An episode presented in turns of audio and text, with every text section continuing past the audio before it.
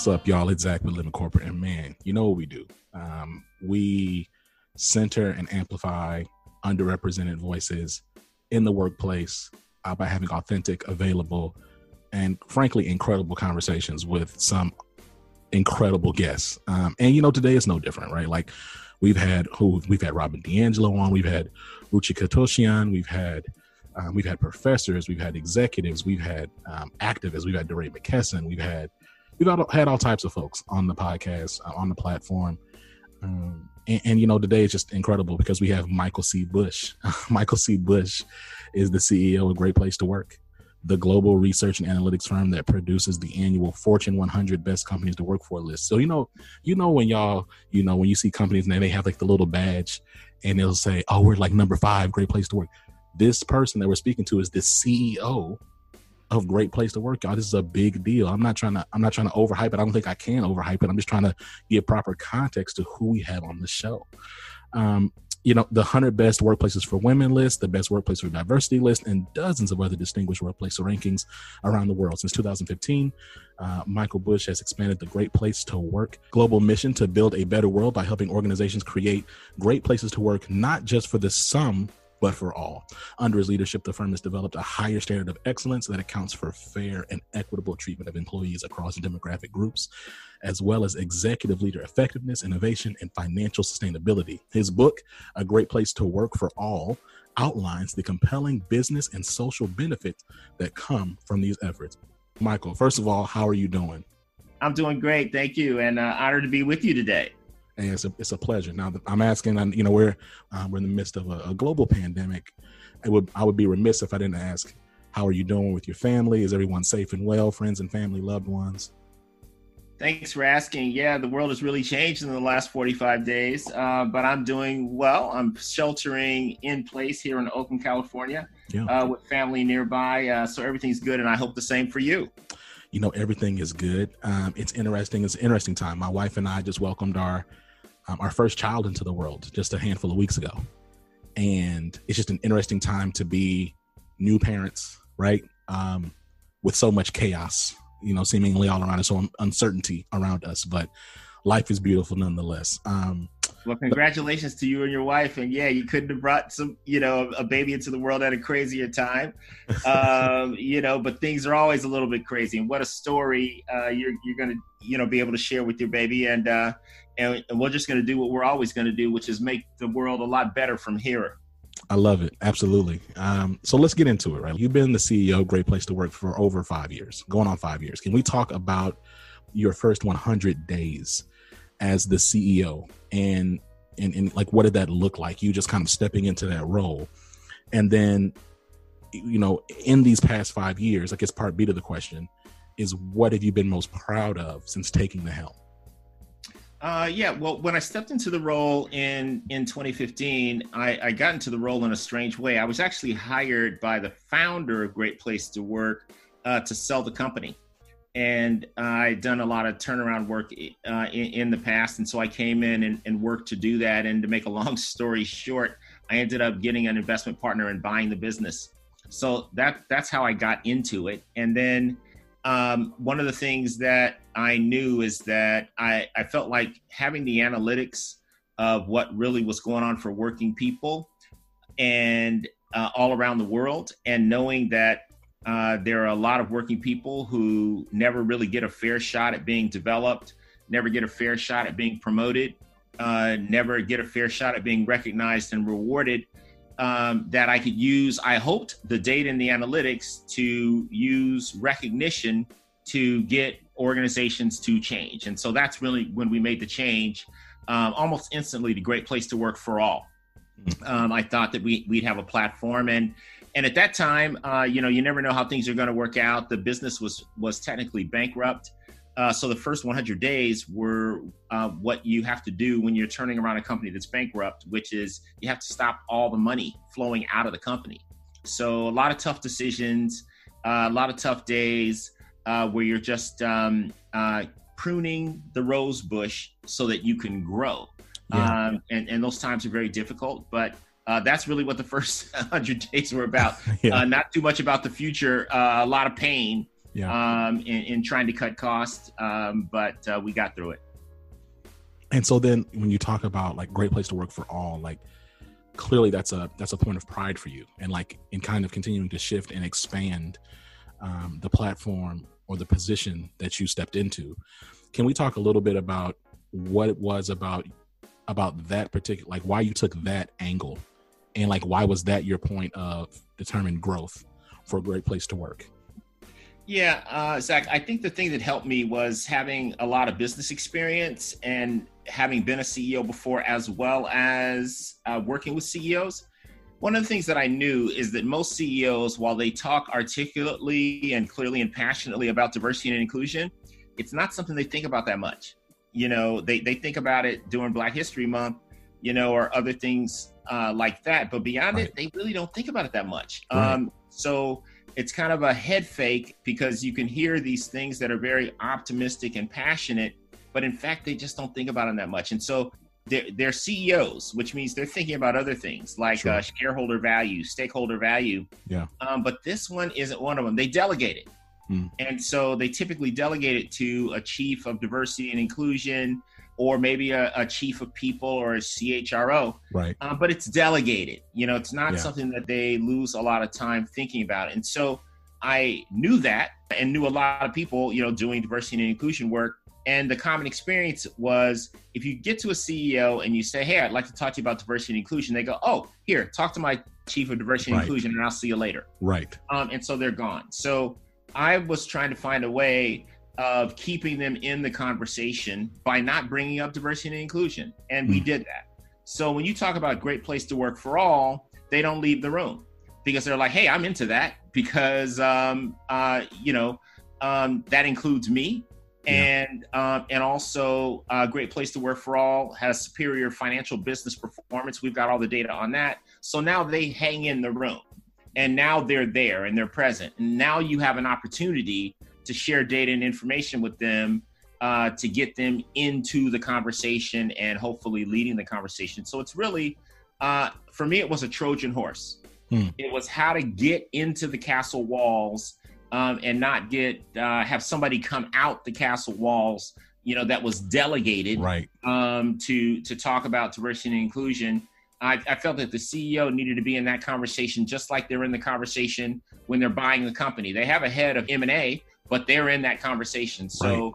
we, I thought that we could make that happen, and uh, so far so good. Well, no, it's a great point, and I, I, I you're something that something you just you just said rung true with me again. I think another example is like HSE, right? Like you talk about health and safety environments, like like the, CEO is going to be involved in that conversation by some degree because they recognize the business value and like just the imperative of safety for their workplace. Like they may not be in every single part of the conversation, but they're going to be engaged. Like there are other parts of the organization that that executive leadership that CEOs want to be plugged into. I think it's interesting. It's as much as much growth that um, diversity and inclusion has seen. I think that certain language and buzzwords kind of like trigger disengagement from the senior most people. So I found that really interesting and powerful that you were able to figure out kind of like, I don't want to say the cheat code, but like the way to kind of mitigate that a bit. Yeah, yeah, cheat code. That's not bad. I hadn't thought about it like that, but that's kind of what it is. Um, and, and, whatever works, you know, kind of by any means necessary. And so uh, we found that this works, and it not only works in the U.S. Um, when I first did the For All uh, and started moving it around the world, the mm. first uh, thing we got was resistance because first of all, you're coming from the U.S. Yeah, and uh, and the racial issues in the U.S. they are on display for everyone to see, and the rest of the world looks at it, and actually, but the rest of the world doesn't look at themselves.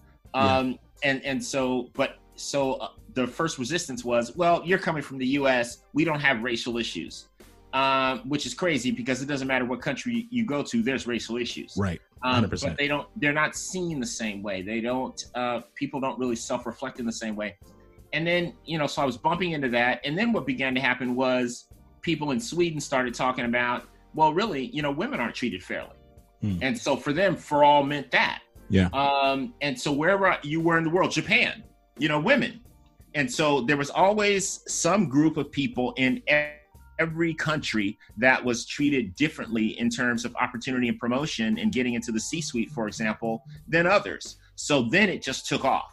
Then it just took off. And really, um, outside the US, it's been embraced, you know, um, uh, more strongly than inside the US. Because in the US, you know, people do say, Are you using a cheat code? you know, um, you know, uh, they're kind of more suspicious. But around the world, the thing is just really taken off. And you know, the book, um, you know, is now in I think eleven different languages and so on, just because of that. Um, yeah. And and CEOs now want to be linked to a message that um, gets them uh, a lot of brand value. And so, Great Place to Work for All gets them a lot of brand value. If they talk too much about diversity and inclusion, you know they actually get blowback from the dominant group in the workforce yeah um, and, and, so this is a way that they can get out in front and and be totally totally inclusive without saying inclusive it's interesting too that like you know the amount of work that goes into that right how can we be inclusive while at the same time not over signaling to the point where we actually lose the folks in the room who we need to be engaged uh, to create, you know, systemic, systemic change and a sense of belonging for everybody.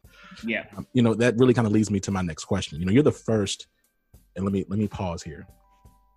Yes, you're the first black male CEO um, of a like of a major organization or, or company that we've had on Living Corporate, right? Like, so we've had we've had different like senior leaders and executives and directors, but we, I'm you're the first CEO that we've had. Can we talk a little bit about um, the role that your previous experience because you talked about it before about like you were a ceo before this you you, you had industry experience before coming to great place to work um, and how your identity plays a role in some of the things that you do and the relationships you have to make and maintain um, in your current position yeah I, I think that a lot of times people will ask like how did you get to be a ceo and the answer is um, i started um, you know, my own company in 1994. And so it really began by breaking out of corporate America.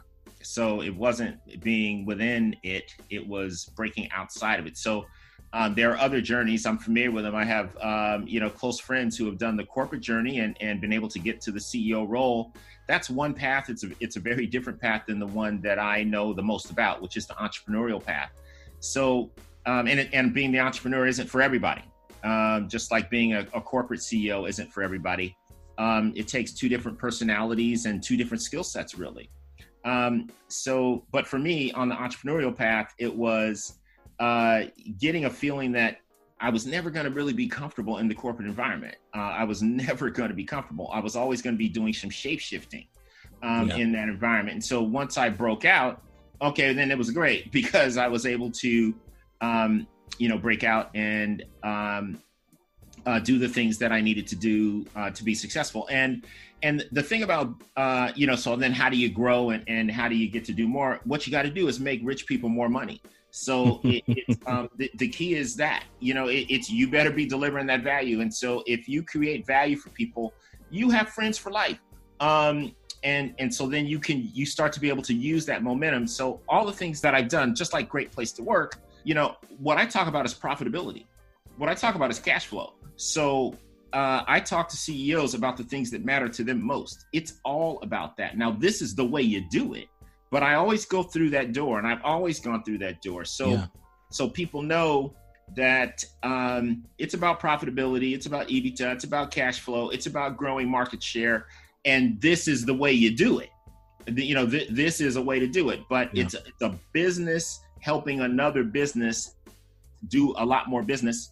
Uh, I have the data to prove if you make it a great place to work for all, you're going to crush your competitors. You know, the companies that are on our list that are great places to work for all outperform the S&P 500, the Russell 2000 and 3000 by a factor of 3 to 1, including today. You know, as the market drops, our companies don't drop as much uh, and they rebound quicker during recovery. So having the data and the analytics, always leading with those numbers, never going to the morally right thing to do, but always being about the business, mm. enables the CEO to stay there. So I can actually, the CEO doesn't leave the room because there aren't a lot of D&I people talking about EBITDA, earnings, and cash flow. They're not. You're right. They're talking about other things, and so I'm not saying that um, you know there's anything wrong with that. I'm just saying I it's found, the reality of the environment, right? It's just the reality of the environment. And and if you're talking to a CEO about the things they care about, um, uh, which are those financial metrics, you can begin to talk to them about a lot of things because uh, they know they're talking to somebody that everything I say is going to be about enhancing those metrics. You know, I think that that leads me. You know, Michael, it's almost like you do this a lot, right? It's almost like you talk to folks and you you do uh, media interviews quite a bit because you just you helping me out.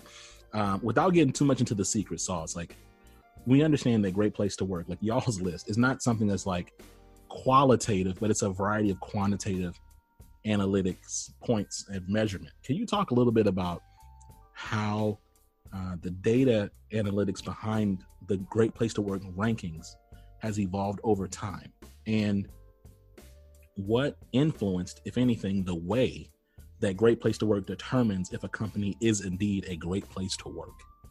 Yeah, uh, and so we we ask the same sixty questions of every company we do business with in ninety eight countries around the world. So that's one thing that makes us different. Um, other companies kind of tailor the question set. We're like, no, we know people. Uh, we got thirty years of data on people. People, you know, the the norms might be different.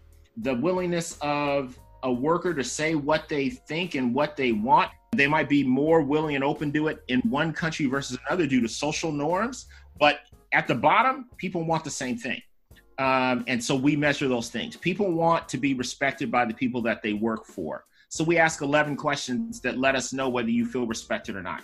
People want to work for somebody who they feel is transparent with them. So we ask about nine questions about that and people want to be treated fairly, more important than anything else. So we ask 14 questions about that. And then people want to enjoy the people that they work with, and people want to be proud of their work, which means they feel cared for and they care for the people around them. That's what really drives high performing work is, is people caring about one another. It's not stock options. Those things don't have the stamina right. uh, people. It, it's they have to be feel like they're doing something they couldn't do on their own and be connected by some sense of purpose. So we measure those things. We ask these questions. We're an analytics company. It's all about the numbers. And uh, we do this with 10 million employees and 10,000 companies every year. So across every single industry, there's not an industry that we don't survey in.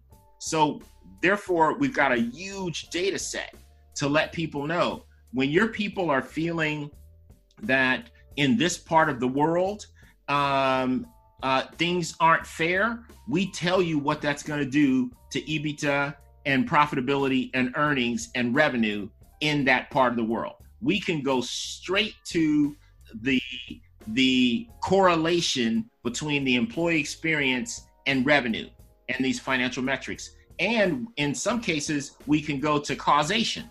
We can actually tell you if people aren't feeling emotionally or psychologically or physically safe, those that the what I just said, um, safety it, it defined in those in those uh, uh, with those other three attributes drives earnings.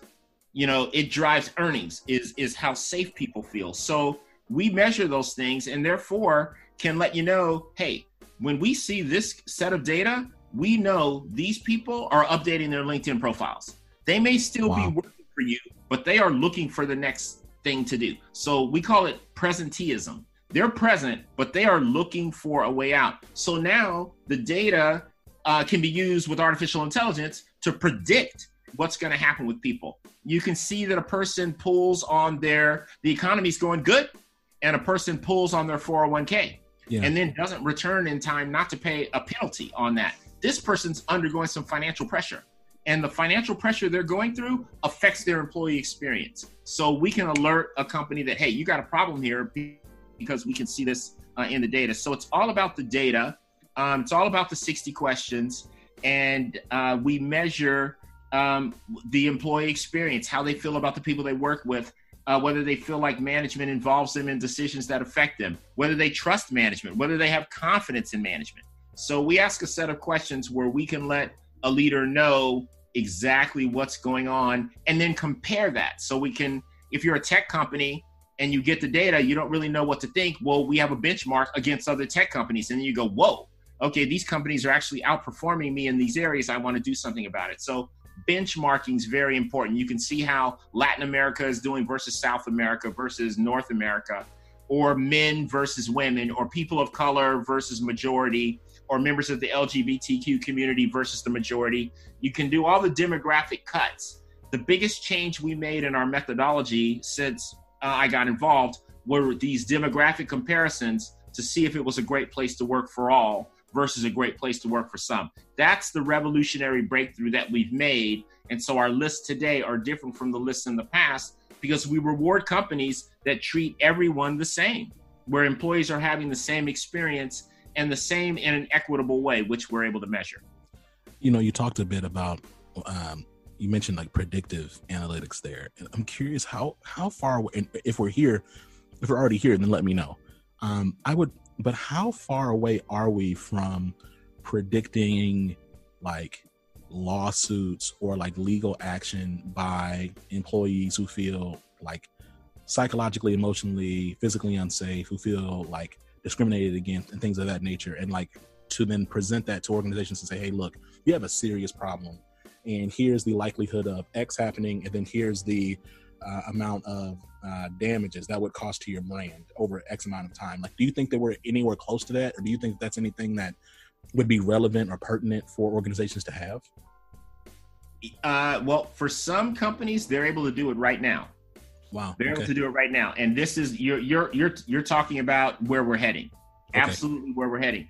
So if you've got an HR system of record, um, you know, on Oracle or a Workday or a SAP or, or Ultimate Software um, if you've got a, a, HR system of record, which is a platform that has the payroll information on the employee, the use of benefits on the employee, something around the performance management of the employee, and you have an, an employee engagement tool that's doing the measuring, and those two are nested and the data can flow between them, you have what you need. Wow. You, you have what you need. And so there are companies who have what they need, and others are heading there now now. This is this is the movement to be able to ask an employee a set of questions and predict uh, what's going on with them and the, and what you need to do to um, create a better experience for that employee, which is usually around development and opportunity and promotions and feedback. Uh, that's mainly what most people need, and or sometimes tailored benefits around things that are going on in their life, um, like everybody's kind of living through right now. So this is uh, happening at companies now. I'm very much aware we're involved in it. okay. Um, okay. By nesting our tool on top of these other platforms. Um, but I would say big companies, Fortune 500 companies, yeah, be totally in this game in five years. You know, 100 percent. And then wow. products will be developed for uh, medium-sized companies um, and will be in the marketplace. You know, start to enter in about three years. I just find that so intriguing, right? Like I think about the fact that there's already tools out there that are being mobilized, but in the next half, like within this decade, right? Like we're going to start seeing easily, easily. Yeah, by the end of the decade, this will we won't be talking about this. Um, it, it, won't even be a point of discussion. It's going to be, hey, look, no, yeah. your data says this. This is going to, this is there's an X percent chance of this happening, and we need to make some adjustments now. It's absolutely going to happen, and so m- machines are already now. Uh, at Amazon, machines are are recommending people for promotion. Uh, machines are recommending people for termination. Wow. Machines are doing that. So they're kind of on the cutting edge. I'm not saying that they're doing that um, in a great way. I'm just saying they, they are actually. The, the technology is out there. It's happening. It's out there. They're using machine learning uh, tools uh, to make those decisions. So um, others are going to move on that. Uh, and, you know, the key is uh, how do you do those things in a way that employees can trust it? Um, which is a big difference between machine learning and artificial intelligence when there is no trust, and a big difference between machine learning and artificial intelligence when there is trust. And if you think about the 60 questions we answer, what are we really, really measuring? It's trust. That's really what we're measuring. Now, we can define it in all its dimensions, but it's trust. Respect is a part of trust. Credibility, transparency is a part of trust. Fairness is a part of trust. So trust is really what we're measuring. We could just double click all over it to get you additional information, but it's all about trust. You know, I think and for me what I'm I'm always curious about when it comes to these lists. And I, and I say this to somebody of course, I love what y'all are doing. I love Great Place to Work. It's the definitive listening space, right? I think it's also interesting because as a black man who has a network of a ton of black and brown people, right? Like we'll look at some of these lists and like, dang, okay, like I recognize that the overall maybe brand of a company may be really strong and it's it's high up on it's it's it's a number, it's ranked or whatever. But then I wonder like, okay, how do I reconcile that with like stories that I'm hearing from marginalized people who had like real challenges at these companies? And I'm curious to know like where do you see great place to work and great place for all continuing to grow and expand to capture like marginalized voices and experiences yeah so zachary you that's where i was in 2015 exactly where you were meaning looking at a company at that time thinking about buying it looking at the list of the places that were ranked as great places to work and i knew people of color having horrible experiences in those companies that's why I bought it. because I'm like, I can, I think we can do something about this. Yeah. I yeah. think we can do something and we can, we can reorder it. And if you look at, at you know, uh, 2014, 2013, the companies at the top of that list, they're not at the top now. That's true. Yes. yes. Okay. They're, they're, they're, not at the top now. So, yes. so that, that's really what happened. But I was exactly where you were. And so, uh, and definitely driven uh, to do that. And, and so what it has enabled is, um, you know, I'm not satisfied um, by any means. I'm satisfied by the progress, but not by where we are. Um, yeah. You know, the thing I talk about, the bullseye all the time for me is 2030. Uh, that um, that's when we we need need to get this right, which means you know our our analytics are driven by algorithms. And so you've got hmm. to continually modify the algorithms, and you modify the algorithm, you got to live with that algorithm and its output for a year. Then you modify it, and you got to mm. live with it for a year. So it, it's yeah. frustrating because it takes a long time. But you know, we're at the place now where we can say to a company that, hey, um, we've measured the experience of uh, different demographic groups, yeah. people of color, and we yeah. can double click on it and so on. And yeah. their experience is very different from these other groups. Therefore, you're you're falling down or off the list. Yeah. Yeah. We can do it on that basis now, which that wasn't happening in 2015. Yeah. There was no no way of doing it. We do it now. So we call it maximizing human potential. That's another cheat code. uh, but what it is is we compare one demographic group to another. We reward companies where the gap is is small, and we penalize companies where the gap is huge. So you can no longer be 80% of our people are having a great time. We go into the people who have given a one or a two response on the Likert scale, you know, that are saying, my manager involves me in the decisions that affect me. Never or almost never. Mm, okay. okay, well, we grab that group and compare it and put, we give weight to that, a group that it was never done. The other thing is, you know, in terms of there's other lists out there that are recognizing companies, none of them are surveying employees. So really, those mm. are marketing driven exercises. Right. Those are smiley faces, right? They are. They're they're just you know they're, they're doing something very different. And so um, for us, we can let you know that like our diversity list. You know, there's a few diversity lists you know kind of out in the world that are are well known.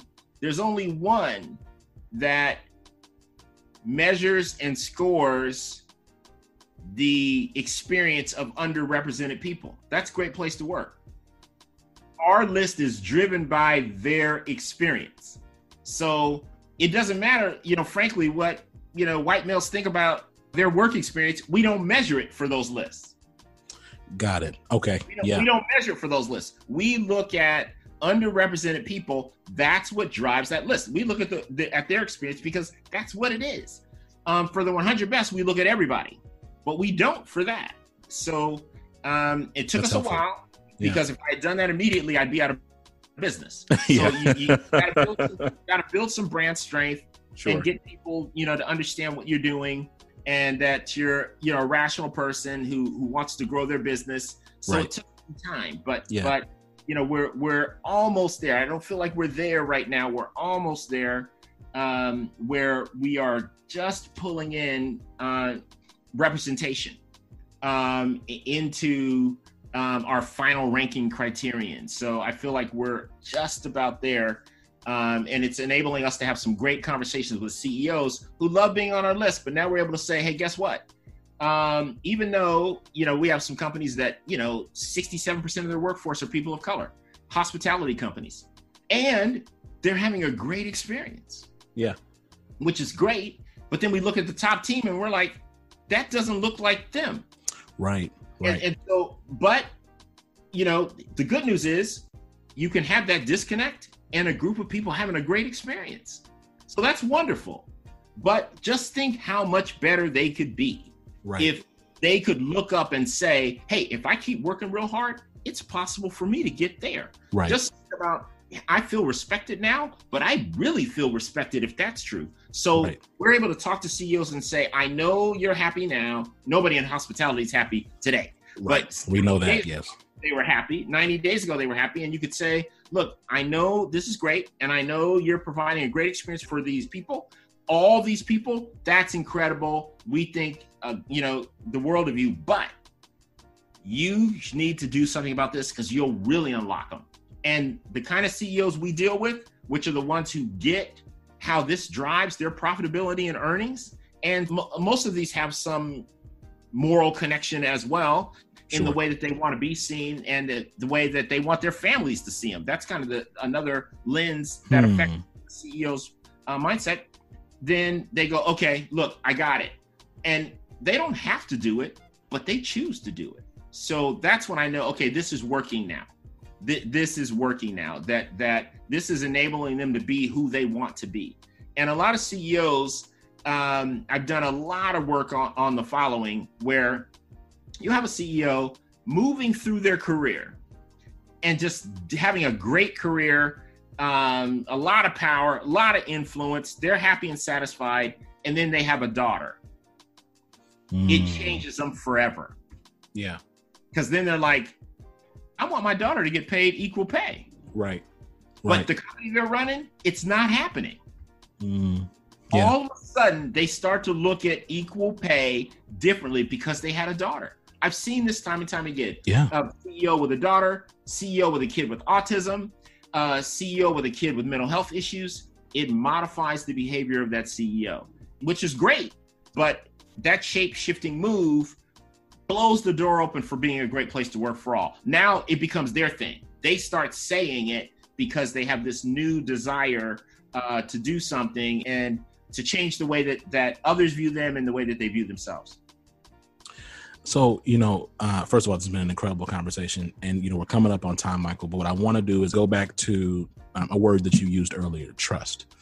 Um, and, and, really, that a lot of these questions um, go back to, and the, the, rankings and the analytics go back to quantifying trust. I'm, I'm curious to know if you could give us like three points of thought that executives should be thinking about when it comes to building better trust within organizations, what would those three points be? I think that fairness is the most important. So, the way you treat a group of people, whether they be analytics versus non analytics, accountants versus engineers, you need to treat people the same. People read when you're not doing that. Uh, they are paying attention to whether you're doing that or not. So, being consistent in the way you talk to people, uh, respond to people, respond to emails, what you tweet and what you don't, it matters. So fairness is what's most important. And then making sure your actions, if you say that uh, diversity drives innovation, uh, people are going to look and see if you really think that's true. So if you're saying diversity drives innovation and your executive team is not diverse, then now you lose credibility and you're not being transparent and people think it's not fair. The whole pyramid collapses based on uh, you saying one thing and you're actually doing another, and um, uh, and then you you want to uh, take a look at your board of directors. You want to take a look at your executive team. You want to take a look at your pipeline and make sure that in 2023 things are going to be different. You want to make sure companies now are restructuring or laying people off. Well, look at the pool that you're laying off. Look at the pool that you're restructuring if you aren't careful, you're going to erase 10 years of gains in wow. what you're doing right now. So uh, these are the things that build trust. These are the things, fairness more important than anything else. The reason there's resistance to D&I efforts is somehow um, w- white men, some, feel like money's being taken out of their pockets.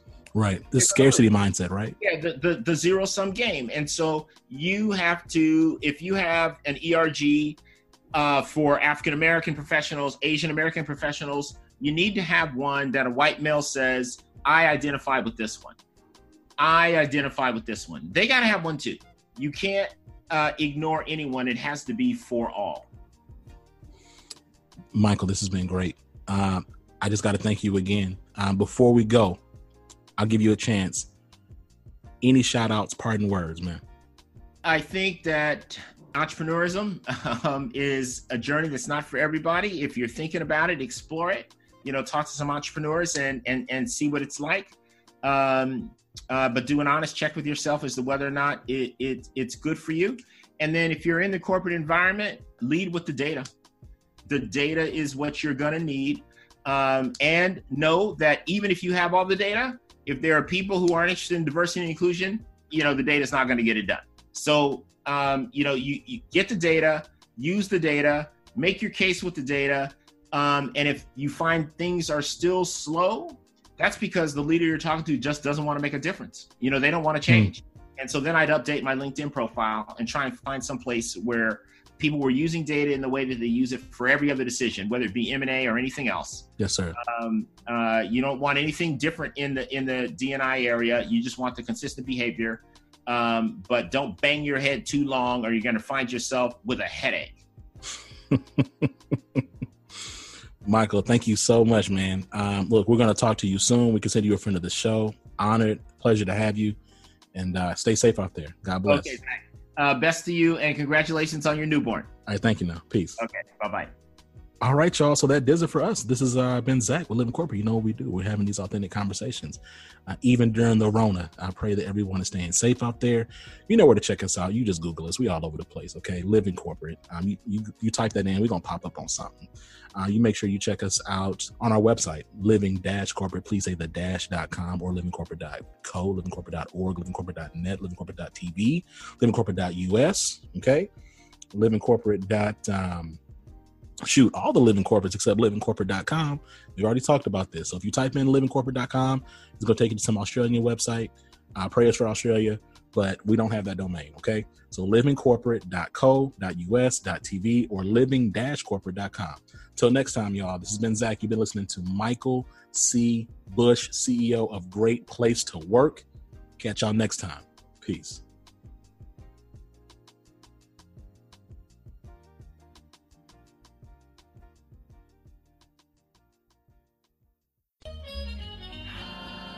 Living Corporate is a podcast by Living Corporate LLC. Our logo was designed by David Dawkins. Our theme music was produced by Ken Brown. Additional music production by Antoine Franklin for Musical Elevation. Post production is handled by Jeremy Jackson. Got a topic suggestion? Email us at livingcorporatepodcast at gmail.com. You can find us online on Twitter, Facebook, Instagram, and living-corporate.com. Thanks for listening. Stay tuned.